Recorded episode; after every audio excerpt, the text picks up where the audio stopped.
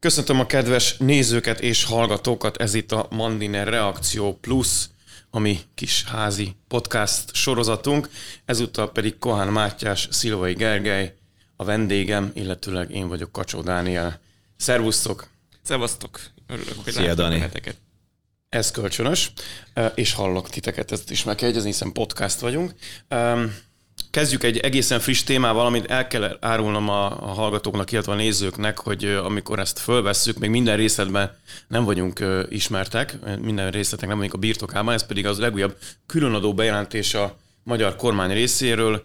Ugye nehéz idők következnek, sőt már itt is vannak, valószínűleg gazdasági válság kulminálódik majd a következő hónapokban, ugye a háború meg a Covid járvány miatt ezekről már sokat beszéltünk, és ugye sok a bizonytalanság is. Hát fizessenek a gazdagok, mondhatjuk, a kormány álláspontja akár csak 2010 után, amikor szintén válsághelyzetet megörökölve lépett az akkor második Orbán kormány hatalomba. Ugyanezt az eszközt, ha úgy tetszik, unortodox közgazdasági gazdasági irányítási megoldást választotta, és ugye a reakciók is egészen hihetetlenül hasonlóak az akkorihoz, az akkor hatalomtól elbúcsúzott baloldali pártok, köztük az MSP, majd később ugye a DK megtámadták ezeket a bejelentéseket, intézkedéseket, az unortodox gazdaságpolitikát, ha úgy tetszik, minthogyha a történelem ilyen tekintetben, politika értelemben ismételni önmagát.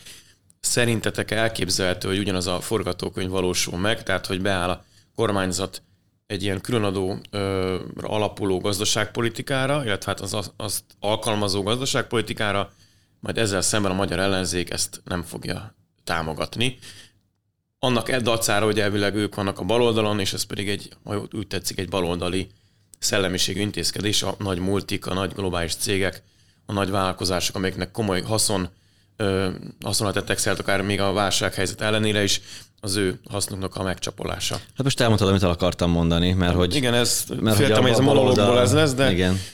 fejtsd ki akkor bővebben. Hát itt fejtsek közömbőben, hogy a baloldal ellenzi a baloldal intézkedéseket, vagy, vagy a, a klasszikusan baloldal által um, tehát azok olyan intézkedések, amit a baloldal szokott felkarolni. A demokrata párt Amerikában megnyomja mind a tíz ujját uh, valószínűleg.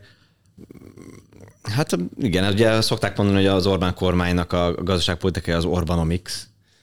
Igen? Uh, Ezt én még nem hallottam, megmondom őszintén. Nem? Akkor most, akkor most hallod. Tehát egy ilyen harmadik út, de nem a népiek és az urbánusok között, lehet, hogy az is nem tudom, de hanem egy ilyen uh, nem tudom, matolcsista vagy, vagy bármi a harmadik út, de nyilván kiszámolták, hogy a bankok úgyis itt maradnak, múltkor is itt maradtak, ugye, meddig lehet elmenni, hogy mi az, ami még belefér, mi az, ami nem.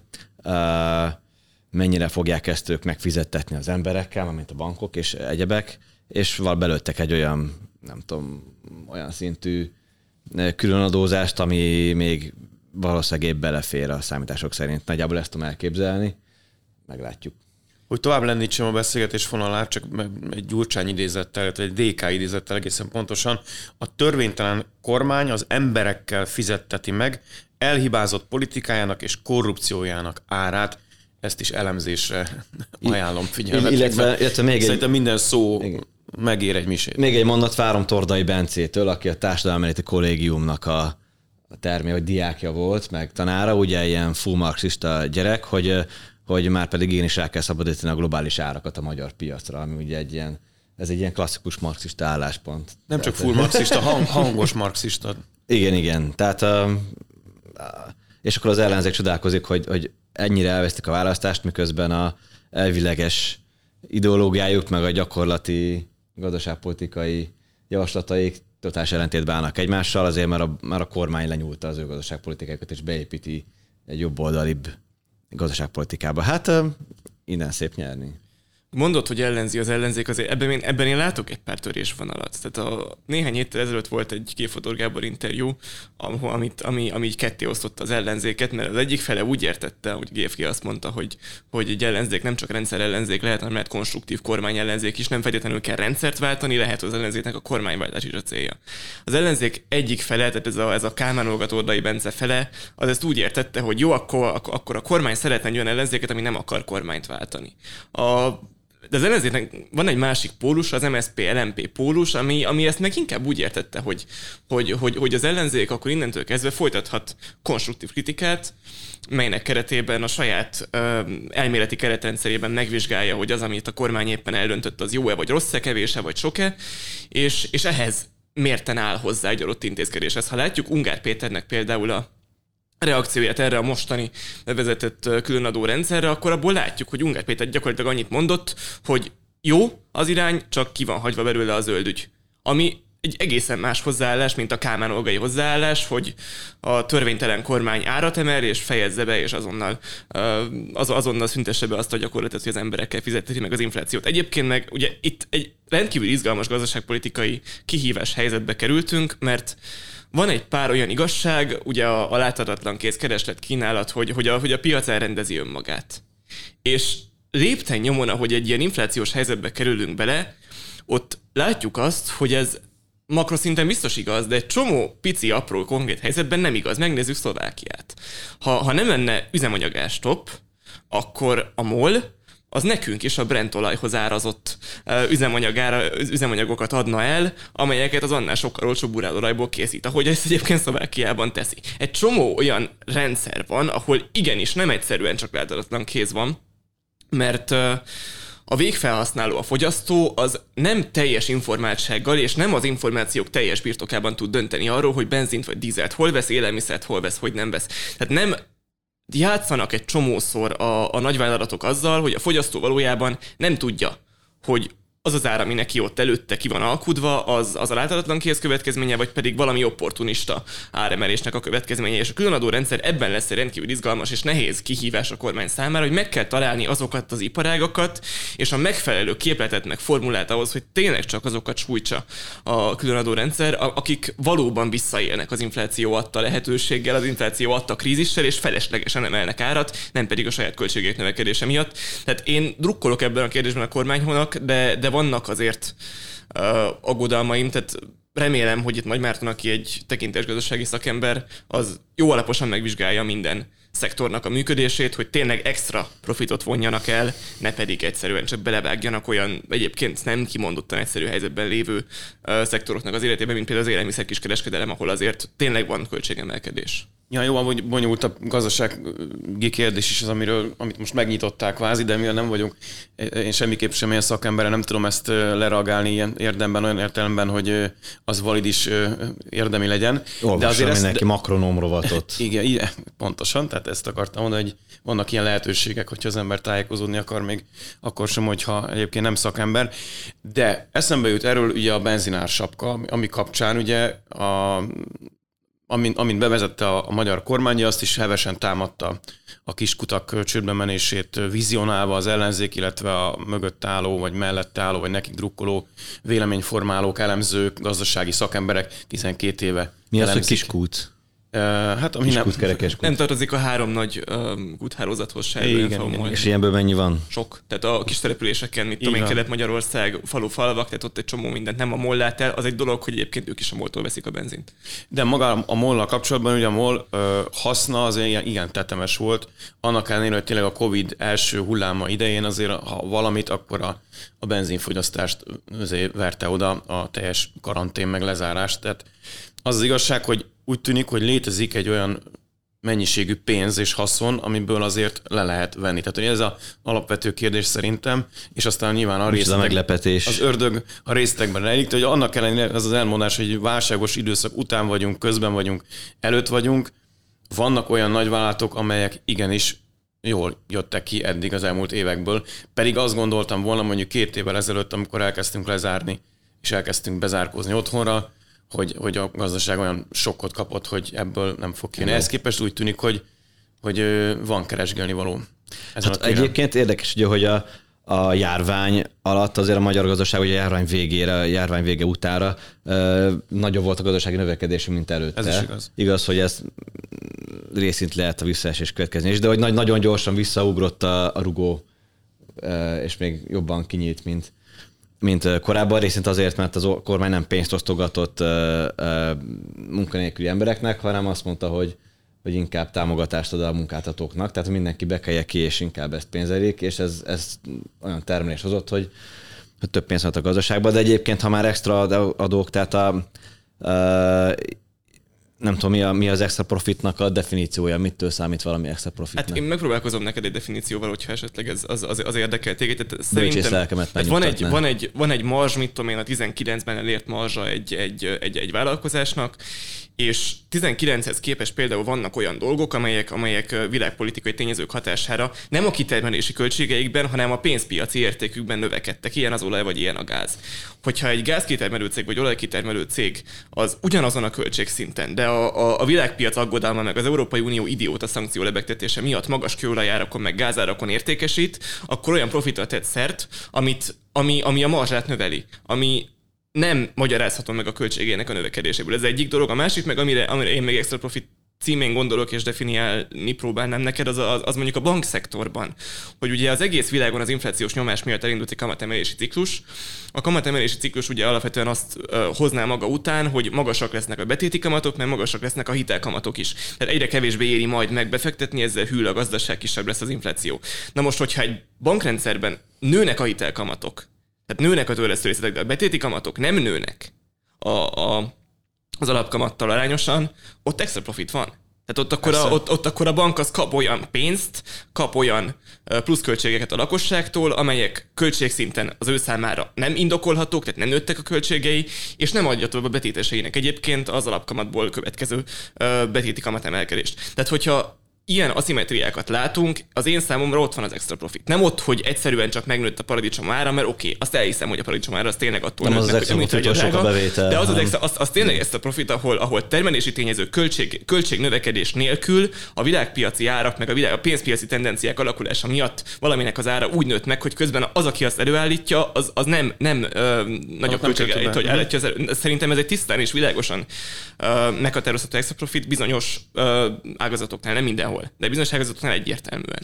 Hát ugye nyilván az immár miniszter, egyébként kiváló gazdasági szakember Nagy Márton valószínűleg ezt alaposan előkészítette nekem az a feltételezésem, hogy ez fejben már megvolt ez a terv, csak ugye az új, kormány megalakulását kellett megválni, bank, ez is banktól jött, vagy a banktól ment a miniszterelnök az ugye gazdasági főtanácsadók annak idején. Banktól, banktól, úgyhogy uh, ismeri azt az oldalt. Vagy ott van ugye Csák János, aki egyébként a MOL felvirágoztatója volt annak idején úgy, hogy a, a, a kormánygazdasági szakemberi azért ismerik a piaci oldal működését is, az a tippem. Igen, és ugye most akkor le, leegyszerűsítve itt most nem csak gazdasági, hanem mondjuk morális elveket behozva, nyilván ott általában is vázolt keresési, pénzkeresési lehetőségei ezeknek a cégeknek, hogyha ilyen jól alakultak, akkor az elmúlt évtizedben ez a a felelősségvállás megosztása tekintetében úgy alakult, hogy aki a közös terviselés elve mentén ugyanúgy vegyék ki jobban a részüket, hogyha nagy, nagy szükség van ezek a profit termelő vállalkozások és nagy mamutok.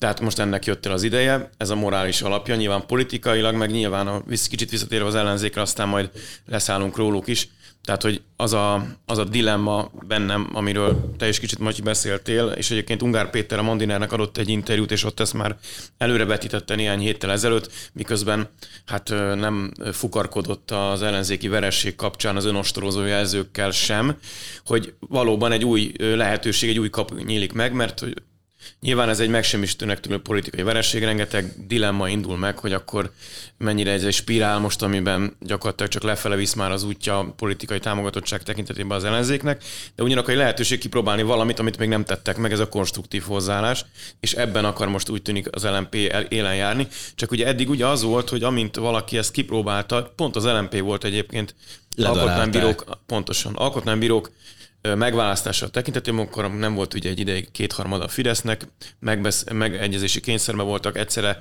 három vagy négy alkotmánybírót kellett annyiba, annyinak járt le a mandátumon, föl kellett tölteni a testületet, és az LMP, hogy a saját, egyik saját protezsáltját, vagy szerint elfogadható szakembert be tudjon vinni a testületbe, elfogadott három Fideszest, és cserébe így ö, ö, meg tudták szavazni valamennyiüket. De ezért olyan politikárat fizetett akkor az LMP, mert hogy a baloldali sajtó, illetőleg a, különösen a DK részéről egy hihetetlen ösztűz alá vették őket.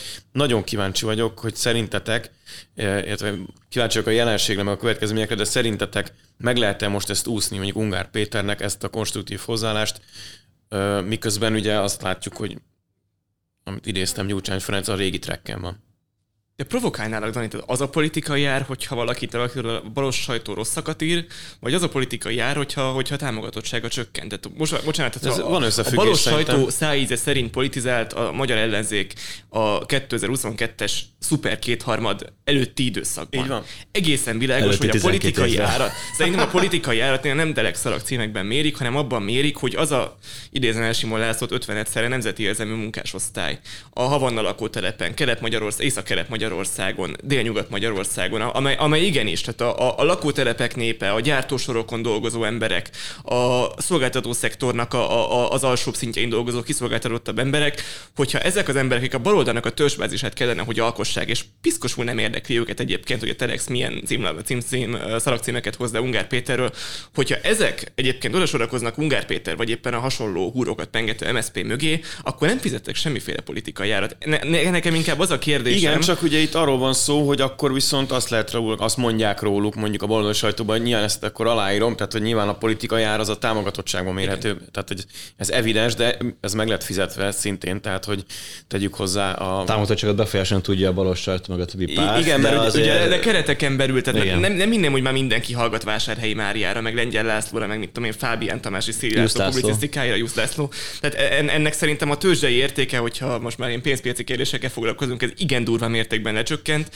Az én számomra az a kérdés, hogy a Kálmán Olga féle hőzöngő ellenzék lesz-e a népszerű, a nem Orbáni tábornak a, a, a, a körében, vagy pedig kiépül egy baloldal, egy valódi baloldal, amely a Fidesztől fog majd tudni elhódítani szavazókat. Szerintem ez lesz a nagy kérdés, és én egyébként bevallom, tehát én örülnék, hogyha lenne egy baloldal ebben az országban. Hát, hogy ne, szerintem Egyébként, egyébként csak, van hogy még egy gondolat, hogy nem, nem ugyanaz a 2022-es választások előtt kibeszélni a baloldali kórusból, mert már akkor is egyébként fura volt, hogy nem mondhat semmit, ami, ami nem passzol a kórusba, meg nem ugyanaz utána.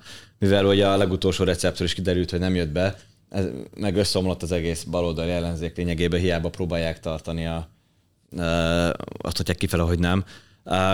De most sokkal inkább lehetősége van az LNP-nek mozogni, meg kimozogni a saját helyét, mint, mint korábban, hiszen helyezkedés megy, meg önépítés, vagy nem tudom, önterápia, vagy, vagy hát épp összelapátolják magukat, és a, a, a közben lehet ilyeneket csinálni.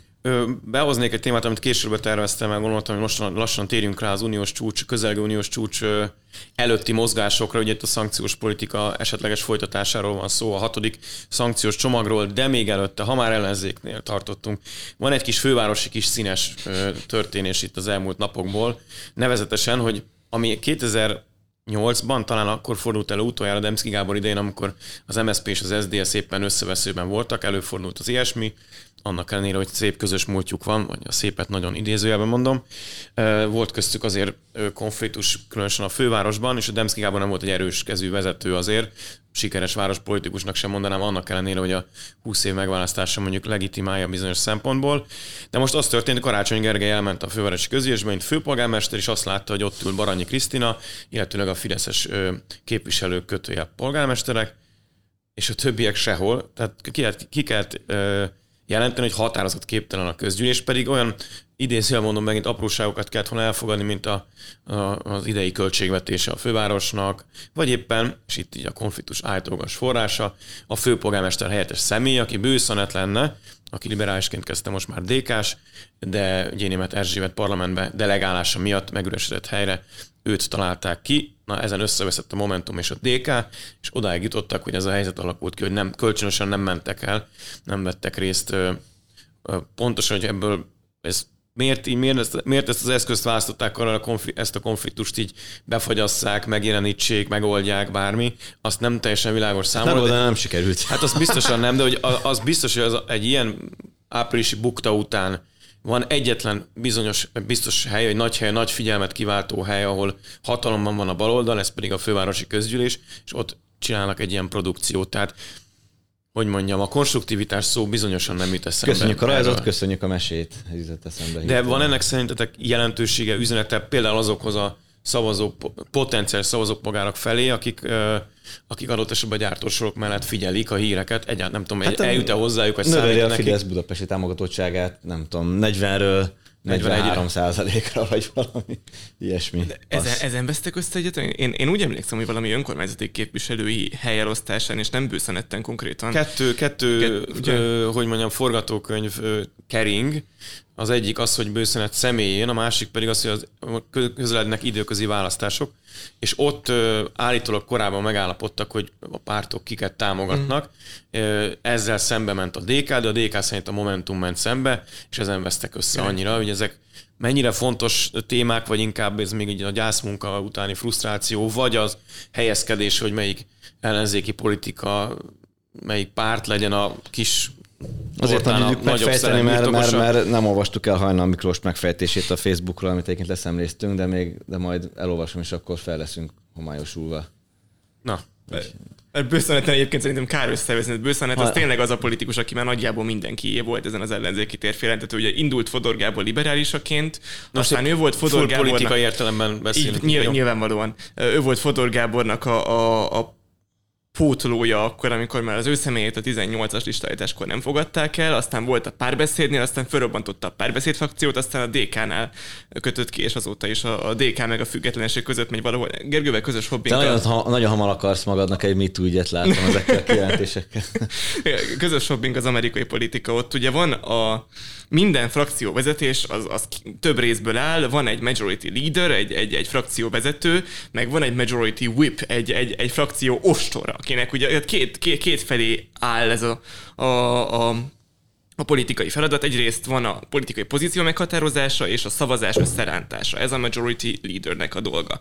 Meg van a majority whip, aki a kis piti New Jersey hatos adószedői pozícióról kialakult veszekedéseket, azokat megoldja szépen, hogy ki lehessen állítani a delegációt, a frakciót a szavazásra. Na most itt elég világosan látszik, hogy ez a fajta politikai munka, ez nincs elvégezve.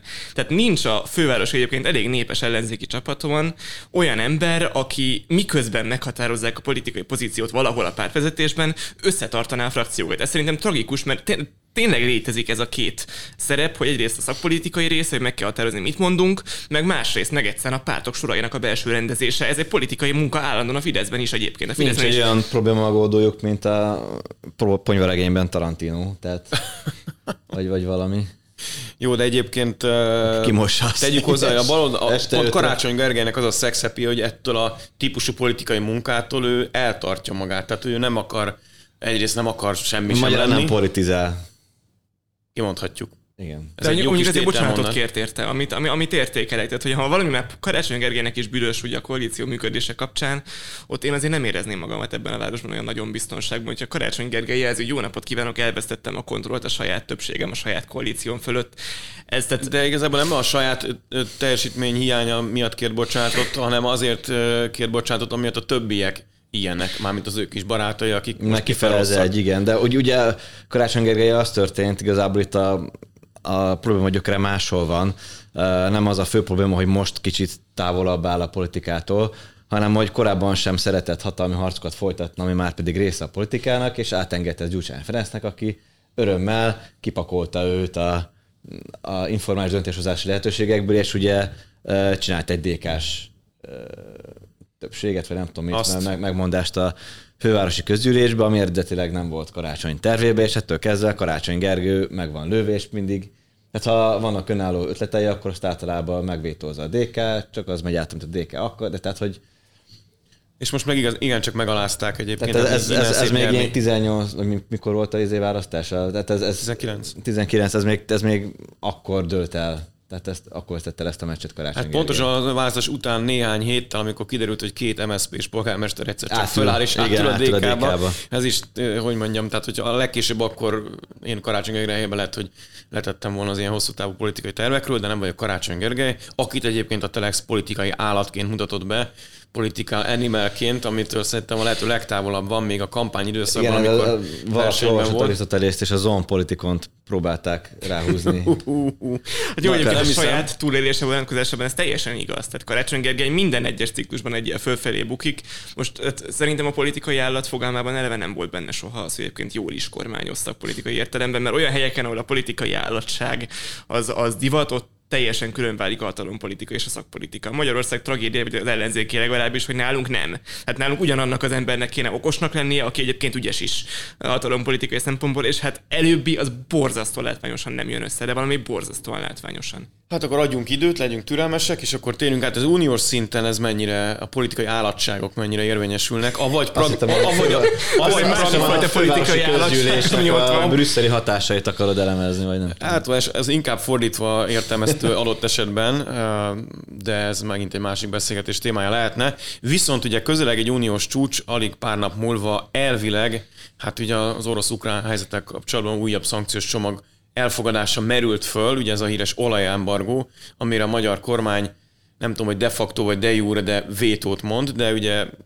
arra kérnélek ahol titeket, hogy vázoljuk fel, hogy mennyire arról van szó, hogy ez egy one man show Orbán Viktor részéről, avagy lehet, hogy itt ő egy, egy whip vagy egy szóvivő, mert hogy nem, nincs egyedül a magyar kormány, az biztos ebben a témában, csak ő a legkarakánabb és a leghangosabb. Cserébe mondjuk a Greenpeace legutóbbi akcióján például egy, egy Molinó láttam, csak hogy mi a, mi a közhangulat a magyar kormányjal szemben, európai liberális mainstream körökben, meg akár politikusok részéről is. Szóval ez a plakáton Orbán Viktor kocintott pesgős pohárral Putyinnal, de ebben a pesgős pohárban ugye a fekete olaj ott volt, úgyhogy... Igen, ez a retorika már mint hogyha ugye a, pénz, mint bejött, Orbán ugye a pénzért, a pénzért hajlandó betartani az európai egységnek, fejtsétek ki kérlek szépen a véleményt, és szerintetek milyen kifutása lehet ennek a dolognak, lehet a történet végén megegyezés. Ursula von der Leyen azért, hogyha odafigyelünk egy-két halkabban elhangzó mondatára, nyilatkozatára,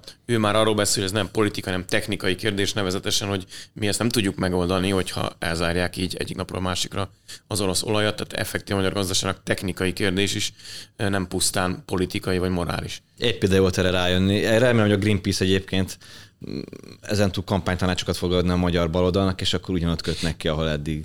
Egyelőre szerintem jól állnak. A, de olajügyekben a Most azért, de ha, ha, ha már. Sopronból jöttem, akkor hadd mondjak azért pár szót a Greenpeace-ről. Tehát azt, tehát azt, azt, azt, az illúziót, azt legyen kedves, kergesse már ki a fejéből mindenki, és lehetőleg minél hamarabb, hogy a Greenpeace egy természetvédő szervezet, a francokat. Hát de Tehát a Pampet Gabót is rá tudták venni, hogy a fertőtavi Fertőtó körbe betonozása, vagy ez a Balaton lehet, hogy keverem, de le- van le hasonló. körbebetonozása, igen, igen. tehát hogy ott gyakorlatilag Minden a, jó óceánt is körbe akarjuk betonozni. Hát a Greenpeace, a Greenpeace az, az, az, az mindenféle Magyarország gazdasági és egyéb érdekével ellenes külföldi érdeknek tetszőlegesen jó pénzért a kiszolgálója. Hoppá, és a Greenpeace azért egy, egy, egy elosztó központja annak. A... tekintsük véleménynek, ne ténynyilvánításnak. Ja igen, véleményem mint a, szerint, liba, tehát ez nyugodtan. mint a Liba ügyben az a, a Lib- Liba tömős ügy, emlékeztek. Ó, tényleg. Hát az, hogy a Greenpeace véletlenül mindig pont minden olyasmit támogat, ami a magyar gazdaságnak borzasztóan káros. De mondjuk a, a franciának vagy az osztráknak annak megépessége kevésbé. Hát az az én számomra a Greenpeace, mint természetvédő szervezetet teljes mértékben ítéleteleníti. Azok ilyen zöld gazdaság. Azok ilyen zöld gazdaság. A másik az, hogy ha kifutásról kéne tippelgetni, én nekem a következő tippem van a kifutásról. Ugye, amit tudunk, az az, hogy a következő EU-s csúcson nem lesz napi renden az olajembargó abban a formában, ahogyan eddig volt.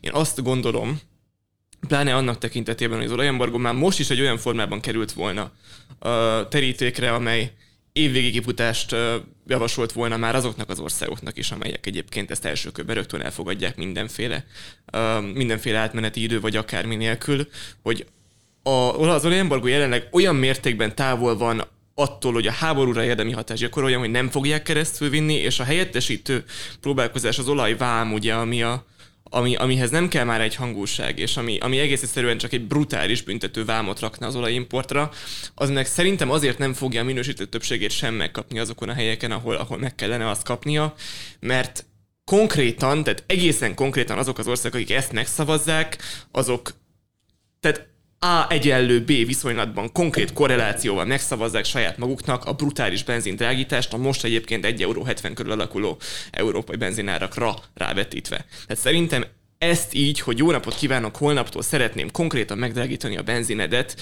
ez a jelenleg inflációs környezetben nem fog átmenni nem csak Magyarországon, hanem nagyon-nagyon sok másik európai államon sem. Sajnos azt mondom, hogy Hát öntenek a tűzre, de De egyébként ez az, a, akkor, ha nem, nem az, olaj, az olajszakmai gazdasági kérdés, ö, szempontok ö, felől közelítjük meg, hanem az unión belüli politikai erőviszonyok szempontjából. Mert például egyik leghangosabb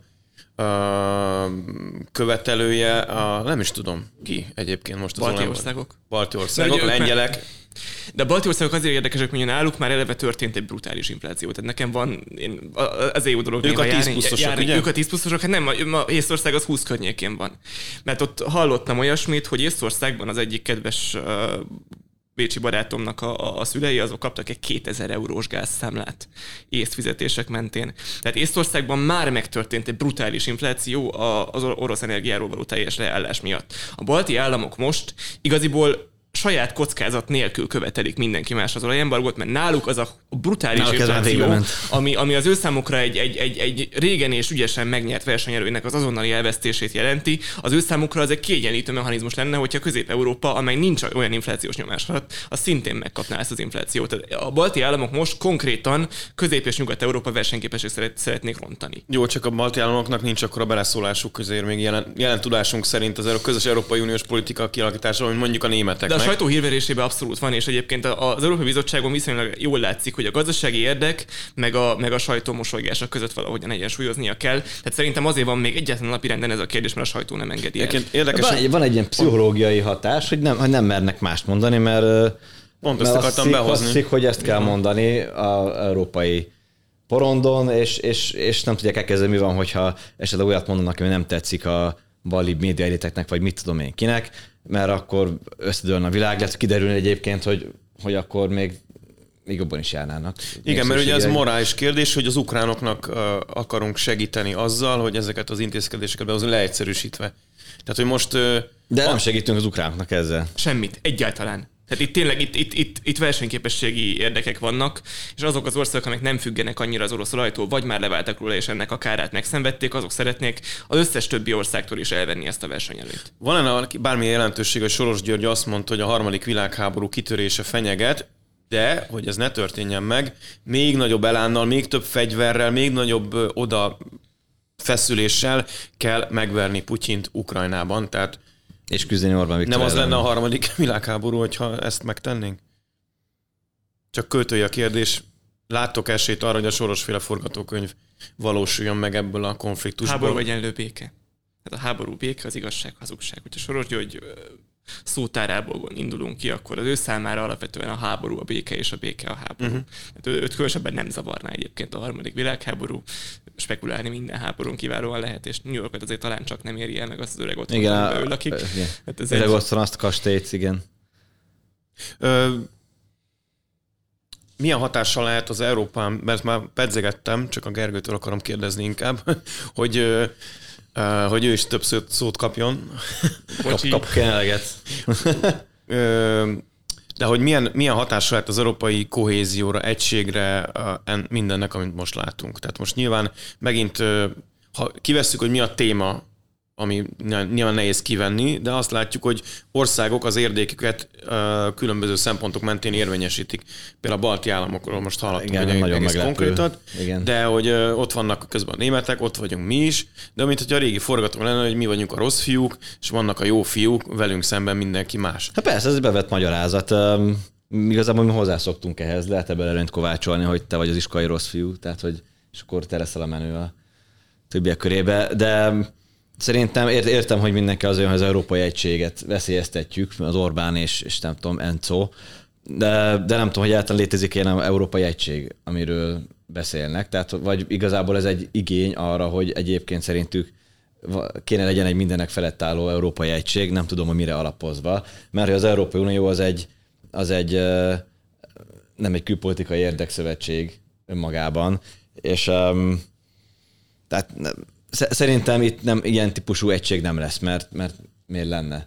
És meg kell szokni, hogy, hogy mi nem az Egyesült Államok vagyunk itt, Angliának, meg, meg Romániának, meg Görögországnak és Dániának mások a külpolitika érdekei is, de meg az is lehet, hogy egyébként a többi érdeke is más.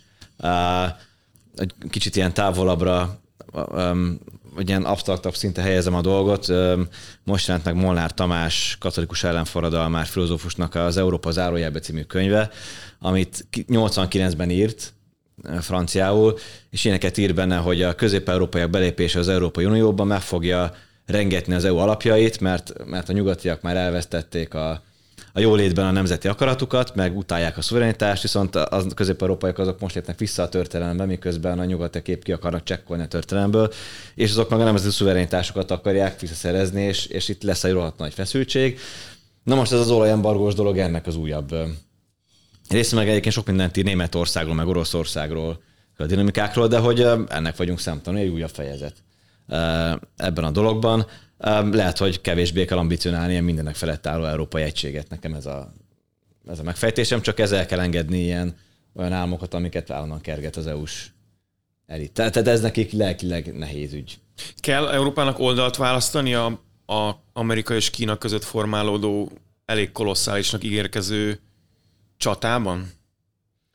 Attól függ, hogy vagy része ez a mostani, mert hogy ugye úgy tűnik, hogy a, nekem vannak ilyen benyomásaim, de ez lehet, hogy csak spekuláció, de nálam okosabb emberektől is hallottam erre utaló jeleket, hogy mindaz, ami most történik, az ennek a fő, pró, fő próbája, hogy meg lehetett tenni azt, hogy egy, egy, egy, ha nem is nagy hatalmat, mondjuk középhatalmat leválasztani, hermetikusan elzárni a világgazdaságtól. Meg lehetett tenni ezt adott esetben majd Kínával, Amerika és Kína között létezhet-e ilyen szakítás, avagy ez, ez tényleg már a, a, a globális egymásra utaltság olyan szintet ért el, hogy ahogy most az olaj kapcsán Európa sem tudja meghozni azt a végső döntést, elementáris gazdasági érdekei mentén, még ha erről nem is beszél a nyílt, amit a magyar kormány, de hogy egyszerűen nem tudjuk megtenni. Hiába mm, utáljuk annyira Putyint, hogy, hogy már tényleg már, már, már nem lehet jobban utálni, de, de azt a lépést nem. nem tesszük meg, hogy nem üzletelünk Oroszországgal, mert hogy ez eleme, elem, elemi gazdasági érdekünk. Lehet az, hogy ez most valami fő próba? Kicsit egy, sok ott az ilyen alapvető nyersanyag, meg egyebek ahhoz, hogy... Hát igen, és van, van olyan nyersanyag, ami meg, ami meg adott esetben Kínában van, ami, ami meg nincs Európában. Tehát, hogy ez, vagy Amerikában. És ott, ott meg egyébként meg sok az ember. Tehát, hogy, hogy van, 300, van egy 360 milliós USA. Meg az állampapír, az amerikai állampapír. Igen, és, és, és van egy um, éppen 3 milliárdos Kína. Vagy, vagy hol tart ki? 1,3. 1,3, bocsánat, igen, 1,3 milliárdos ki. Mindegy, az azért röpke egy milliárd embernyi különbség, és uh, én értem, hogy a kínaiak uh, ez a kommunizmus nevű dologgal kicsit lejjebb húzták magukat a, a világgazdaságban az előző a 20. század második felébe, korábban meg az európaiak cseszegették őket, de azért Kína alapvetően ez az embermennyiséggel predestinálva van arra, hogyha ha nem csinál rossz gazdaságpolitikát, még csak nagyon jó feltétlen, akkor így is úgy is meghatározó nagy hatalom. És az USA is az nyilván, de azért a kínai embermennyiség az USA-hoz képest mutatja, hogy van Miért? Kínának mit keresnie. Pedig nem a méret a És, és, és nagy hatalmaktól nem zárkózod, nem, nem szeded le magad hermetikusan szerintem. Uh-huh. Tehát az oldalválasztásra vonatkozott az alapvető kérdés, de én, én szerintem itt a, a, a lényeg az, hogy kell oldalt választani bizonyos témákban és bizonyos területeken.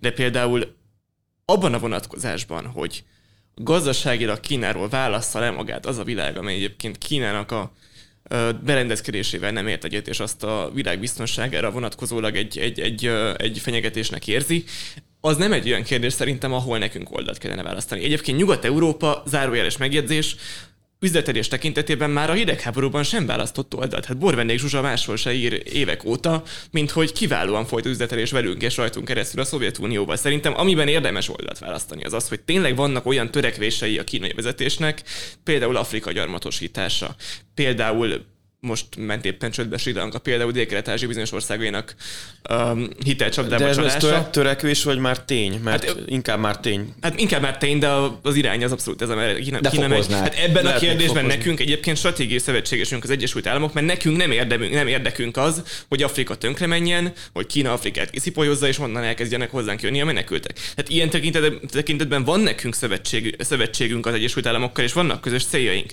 Csak annyi a lényeg szerintem, hogy az európai érdek legyen a vezér vezérelv, és olyan kérdésekben, ahol nem éri meg oldalt választanunk, ott ne is választunk oldalt. Szerintem Kína egyébként nem fog minket gazdasági szempontból oldalválasztásra kényszeríteni.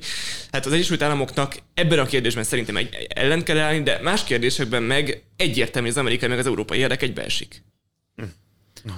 Ö, egy kis meg de... egyébként a kínaiak mm, ezek ilyenek okos diplomaták, ők Abszolút. nem akarnak mindenkit bedarálni. Ők egyszerűen csak azt kell elismerni a nagyhatalmi státuszokat, és egyébként meg üzleteljünk meg ez az Abszolút. Abszolút. És nyilván a, a közvetlen nagyhatalmi érdekeik inkább a saját térségékhez kötik őket, nem pedig és ott is van bőven konfliktus. Van. Igen. És kisebb proxy háborúk és hasonló. Egyébként érdekes, csak egy nem a sinológusságtól olyan messze vagyok, hogy mint, Mi mint is Karácsony Gergely a határozottságtól, de, de hallottam arról egy, egy nálamnál szintén okosabb ember, talán pont Csák János beszélt erről egy régebben egy egy interjúban, amikor még nem volt miniszter, kicsit szabadabban tudta elemezni a világ dolgait, és azt hiszem ő beszélt Kínával kapcsolatban arról, hogy azokat a területeket Kínán belül, amiket még klasszikusan ilyen ö, rebelis térségnek, ö, konfliktus zónának ö, nevezek. Most is marad bőven ilyen nyilván, de mondjuk Tibet volt ennek a jelképe, ha úgy tetszik, a leghíresebb ö, terület ilyen szempontból, és a nyugati politikusoknak meg nyilván egy ilyen egy romantikus ö, gondolata volt mindig, mint most Ukrajnával kapcsolatban, hogy álljunk a tibetiek mellé. Most Tibetet domestikálták, olyan értem, hogy annyi működő tőkét, gazdasági potenciált vittek oda, hogy az ott élők elfelejtették ezt a, hát nyilván megint csak úgy mondjuk ezt, hogy nem lehetünk teljesen biztosak benne, de hogy, hogy Kína megbékéltette Tibetet egy olyan gálás politikával, nem, hogy mézet vitt ostor helyett, és szép lassan elsimult ez a konfliktus. Lehet, hogy ez nem így történt, nem, nem ennyire nem tart még itt, de hogy ez a szándék Kínának, és hogy vannak sikerei ezen téren, ez biztos. Tehát, hogy amit, csak amit mondta, hogy milyen politikát folytat Kína adott esetben a saját területén belül is, az, az mondjuk talán tanulságos nekünk is itt Európában. Egy desszerttel készültem, visszaugorva egy kicsit csak azért, hogy valami könnyedebb is legyen itt a végén, bár ez is relatív. Ugye nem hagyhatjuk szó nélkül a magyar belpolitika egyik ö, ö, hulló csillagát, Márkizai Pétert, akit ez az ő mozgását az elmúlt időszakban, mert egészen már ilyen politikai bulvár határát súroló megnyilvánulásai vannak, illetve vele kapcsolatban az egykori szövetségesei, barátai, egészen közeli szövetségesei, gondolok itt mondjuk Lukácsi Katalinra, Kéz Zoltánra, akik, akik tényleg a legközelebb álltak hozzá az úgynevezett civil időszakában, még amiatt jelölt lett volna, Szóval ők is azt De mondják, hogy számoljon el az adományokkal, hogy ne alapítson pártot, ne bontsa meg az ellenzéki nem tudom milyen pseudoegységet, és hát ne is beszéljünk a gyurcsányista portálokról és politikusokról, akik már tényleg kígyót békát kiabálnak Márkizai Péterre. Tényleg csak habatortán nyilván nincs, valószínűleg nincs különösebb súlya érni befolyása a magyar közéletre ennek a figurának most már, de bármilyen politikai jövője szerintetek van-e itt Színház Magyarországon? tekintve van befolyása, tehát hogy ott van beszél, érdekes, mert nemrég még miniszterelnök jelölt volt, tehát hogy emiatt követik. De szerintem ugye a, a Barack Obama mondta a Bidenre annak idején, hogy amikor még alelnök volt Biden, hogy, hogy sose becsétek alul um, Bidennek a felforgató képességét, hogy tehát ha beleköp a levesbe valamibe, akkor, uh, hát. akkor ott problémák lesznek. Szerintem az MZP-nek is van egy ilyen potenciál, nyilván olyan, nagyon komoly potenciál nincsen, de hogy mindig szállítja a sót, az, az biztos. Szerintem mindig lesz pár ember, aki hisz neki, és, és tehát, hogy, hogy egy ilyen egyszázalékos civil pártot, amivel elevickél állami támogatással, azt, azt én tudok neki jósolni. És 5%-osat is akár? Nem. Nem? Nem. Nem. Hát ezzel a projekttel próbálkoztak már nála szerintem szélesebb körű társadalmi bázissal, vagy kevesebb égési sérüléssel rendelkező politikai szereplő, Gémesi György, Pálinkás József, Bokros Lajos. Hát ezek, ezek, ez, ez egy állandó próbálkozás, ez egyébként konzervatív, csak egy kicsit topjon már kevesebbet a Fidesz, meg legyünk jobb a Brüsszellel jellegű igazi keresztény konzervatív szakértői pártnak a megalapítása. Ez, ez, egy, ez egy őrségi toposzak. Legyen ugyanaz csak a, tiszta. Legyen, legyen ugyanaz csak, csak, csak, csak, csak, csak, tetszen jobban a Telexnek, de ez egy olyan, olyan próbálkozás, ami ezerszer elvetélt már, és egyébként meg ne haragudj, de a desszert az édes, ennek piszkos keserű és savanyú ez a, ez a, ez a Márki Zaj egyszerűen egy, egy megalázott, minden nézetében megcáfolt, borzasztóan elvérzett és, és a sajátja által kivetett embernek a vergődése az, amit, ami, amit most látunk. Én nem jósolnék neki jelentős politikai Meg hát ugye ki, kijötték rá, vagy megadták rá a kilövési engedélyt, aminek a bizonyítéka az az irgalmatlan hosszú Telex Direkt 36 cikk volt, amit ha bárki elolvas, akkor nem fog csatlakozni a MZP akármelyik új bármilyen alakulatához. Tehát csak hogy a, a diszkusszív környezetünk ugri-bugri jellegére is utaljak, itt, itt ennek kapcsán visszautalnék a beszélés közepén Karácsony Gergely szerepére. Szerintem abban a cikkben, amit te említesz, ott az ő politikai jövőjével kapcsolatban is elhangzott néhány érdekes mondat, kitétel, jellemzés, adott esetben Gyurcsány Ferenc szájába adva, úgyhogy azt azóta sem cáfolta meg, hogy elhangzott, viszont itt nem hangozhat el, mert hogy ki kéne sipolni. A to be continued, hogy karácsonynak mi lesz a politikai És jövője. látva a fővárosi közgyűlésben, akkor ez most már keretes szerkezetek szintje, tehát hogy a, a, a mármint, hogy az elején erről beszéltünk, és most Végén- itt a vége felé megint erről beszélünk, az odaig nem tudok eljutni, de, de hogy kétségtelen, hogy úgy tűnik, hogy Karácsony Gergely körül is elfogy a levegő, hogyha így nézzük az ellenzéki térfélen belül, nem csak Márkizaj Péter körül, de ez már lehet, hogy akkor a jövő heti beszélgetésünk egyik vagy nem témája. Hát mi lehet. várjuk az újabb ö, sorozatrészeket az A ellenzéktől. tézis ő túl fogja élni. Ebbe, erre, erre Mert hogy ő fogadok. egy politikai állat. Mert hogy ő a saját túlélés vonatkozásában egy politikai állat, igen. Hát akkor ez lesz most a végszó. Nagyon köszönöm, hogy itt voltatok, és köszönöm a figyelmet a nézőinknek, hallgatóinknak, és mindenkit arra buzdítanék, hogy olvassa a Mandinert, a Makronom rovatot is, a precedens rovatot is, a külföld is. rovatot is, és természetesen a közélet rovat kiváló cikkeit, ahogy a publicisztikákat is, de nem folytatom tovább. Mi voltunk itt a Scruton VP-ből, a Verespálné utcai Scrutonból a Mandiner podcast. Pontosabban a Mandiner Reakció Plus eheti adása. Köszönjük a figyelmet még egyszer. Köszönjük. Köszönjük. Szépen.